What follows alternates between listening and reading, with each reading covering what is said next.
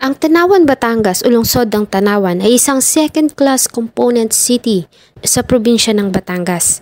Kilala ito sa lumang simbahan ng Tanawan na isa sa pinakaimportanteng archaeological site sa kanilang lugar, kung saan ang ilang mga labi ng mga tao Hey, it's Kaylee Cuoco for Priceline. Ready to go to your happy place for a happy price? Well, why didn't you say so? Just download the Priceline app right now and save up to 60% on hotels. So, whether it's Cousin Kevin's Kazoo concert in Kansas City, go Kevin, or Becky's Bachelorette Bash in Bermuda, you never have to miss a trip ever again. So, download the Priceline app today. Your savings are waiting. Go to your happy place for a happy price. Go to your happy price, Priceline. Support for this podcast and the following message come from Corient. Corient provides wealth management services centered around you. They focus on exceeding your expectations and simplifying your life. Corient has been helping high achievers just like you enjoy their lives more fully, preserve their wealth, and provide for the people, causes, and communities they care about. As one of the largest integrated fee only registered investment advisors in the U.S., Corient has deeply experienced teams in 23 strategic locations. Corient has extensive knowledge spanning the full spectrum of planning, investing, lending, and money management disciplines. Leverage Corient's exclusive network of experts to craft custom solutions designed to help you reach your financial goals, no matter how complex they may be. Real wealth requires real solutions. For more information, connect with a wealth advisor today at corient.com. That's C O R I E N T.com. Corient.com. o pa noong colonial era ay nahukay. Ang lugar ay tinawag din na Cradle of Noble Heroes dahil sa naging contribution ni Apolinario Mabini na siyang utak ng, kap- ng katipunan at ni Jose P. Laurel.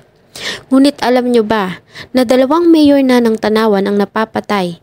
Una ay si Mayor Cesar V. Platon noong May 7, 2001 at isa sa naging kontrobersyal ay ang naging pagkamatay ni Mayor Antonio Halili noong July 2, 2018 kung saan ay pinatay ito sa harapan ng mahigit isang daan niyang mga tauhan habang nagsasagawa ng flag raising ceremony. Hayaan niyo pong balikan ko ang naging malungkot na kamatayan ni Mayor Tony bilang tugon sa naging kahilingan ng isa po sa ating mga viewer.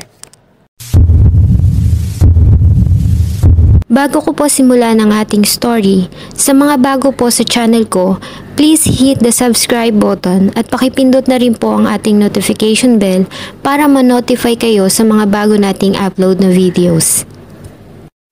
Si Mayor Antonio Halili ay pinanganak noong November 1, 1968. Lumaki siya sa pangangalaga ng mga magulang sa San Antonio, Nueva Ecija. Nakapagtapos ng Master in Business Management sa San Juan de Letran kung saan niya nakilala ang ina ng kanyang tatlong mga anak. Bago pa niya pasukin ang magulong mundo ng politika, si Antonio Halili ay isa ng magaling na negosyante. Itinatag niya ang ANC Halili Group of Companies, isang negosyo na may kinalaman sa real estate, information technology at private emission ng drug industries. Ang ANC HGC ay nagpapatakbo ng anim na pong emission testing centers dito lamang sa Luzon. Dahil sa kasikatan at maraming mga kaibigan, noong 1992 ay kinumbinsi siya ng ilang mga kakilala na tumakbo bilang councilor sa Tanawan, Batangas, kung saan siya ay nanalo. June 30, 2013 ay nahalal siya bilang mayor ng Tanawan, Batangas at dito na niya sinimulan ang, ang kanyang naging pakikipaglaban sa pinagbabawal na gamot. Mas nakilala pa si Mayor Tony dahil sa ginawa nitong pagpaparada sa mga nahuhuli na gumagamit ng pinagbabawal na gamot sa kalsada ng syudad o mas kilala nila sa tawag na Walk of Shame. Pinaparada niya mga ito habang may mga nakalagay na placard sa kanilang mga harapan. Ang nasabing pamamaraan ni Mayor Tony ay nakaalarma sa samahan ng human rights.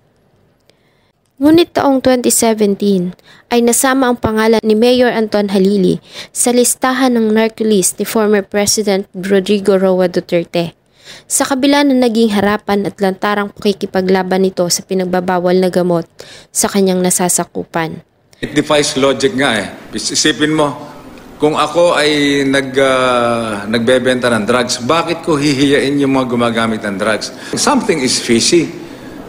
Gusto lang ba nila akong ah, ano, sirain, gibain sa kabila ng aking ginagawa? Itinaya ko ang buhay ko, pati buhay ng pamilya ko, ah, pag, sa paglaban ko sa drugs. Tapos eto ang napala ko. Hindi ko alam kung bakit, ah, kung bakit nangyayari Ang kanyang city at anti-crime unit ay dinisolve ng DILG. Ayon sa security team ni Mayor Tony, ay ilang buwan na din na nakakatanggap ito ng mga pagbabanta para sa kanyang buhay. Kaya naman ay naging mahigpit sila sa pagpili ng mga events na dinadaluhan nito. Ang mga invitation tulad sa kasal ay tanging mga substitute at proxy lamang ang dumadalo. At sa tuwing may mga mahahalagang pagtitipin nito na ginaganap sa publiko, ay nagsusuot ito ng bulletproof. Sa kabila ng pag-iingat noong July 2, 2018, ay nangyari ang kinatatakutan ng mga nagmamahal kay Mayor Tony. Tulad ng ibang mga araw, ay nagsagawa sila ng flag raising ceremony ng ganap na alas 8 Gs ng umaga sa harapan ng City Hall ng Tanawan. Nang bigla na lamang umalingaw ang putok ng baril na nagpatumba kay Mayor Tony sa harap ng mahigit isandaan niyang tauhan at mga newly elected na village leaders na kumakanta ng pambansang awit.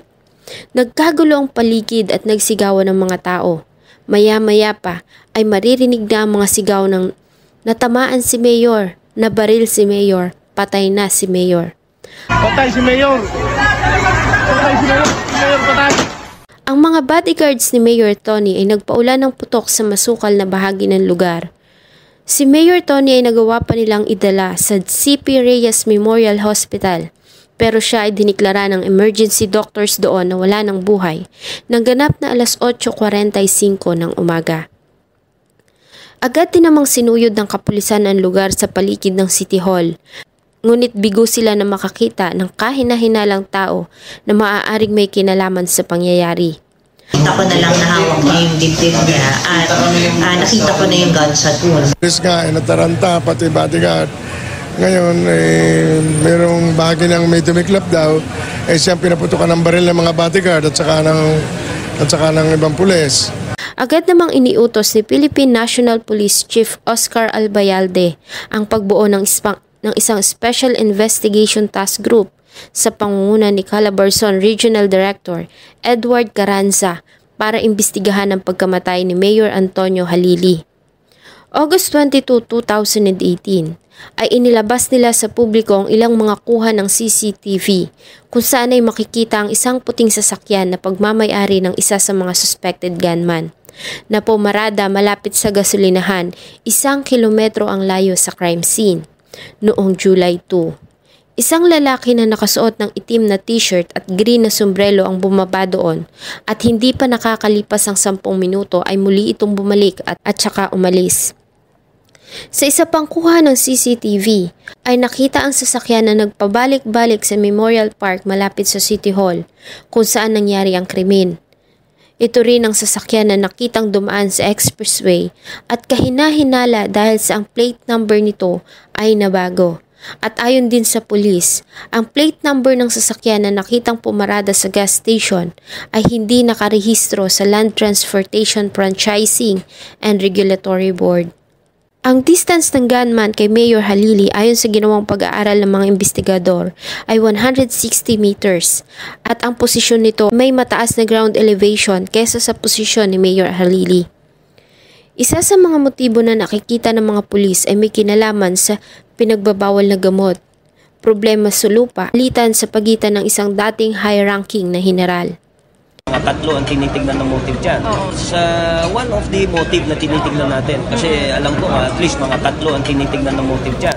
Yung isa pang ginagawa na pagparada ng mga or uh, yung shame campaign niya na ginagawa before. No? Kaya tama din yung sinabi mo na meron ding siyang nakaaway na former general na yung mga uh, high ranking. At uh, meron din yung uh, alleged. Alleged lang naman yun. Yung with regards to uh, involvement niya sa illegal drugs. Pero yung, yung ano, Noong April 3, 2019, ay may tinatayang labing siyam na mga armadong lalaki na nagpanggap ng mga pulis ang dumukot sa dalawang tauhan ni Mayor Antonio Halili na sila Alan Fajardo at Ricky Atienza sa hotel sa Santa Rosa, Laguna. Ayon sa mga pulis, ay wala silang ginagawang operation laban sa mga biktima na mga malalapit na tauhan ni Mayor Antonio Halili.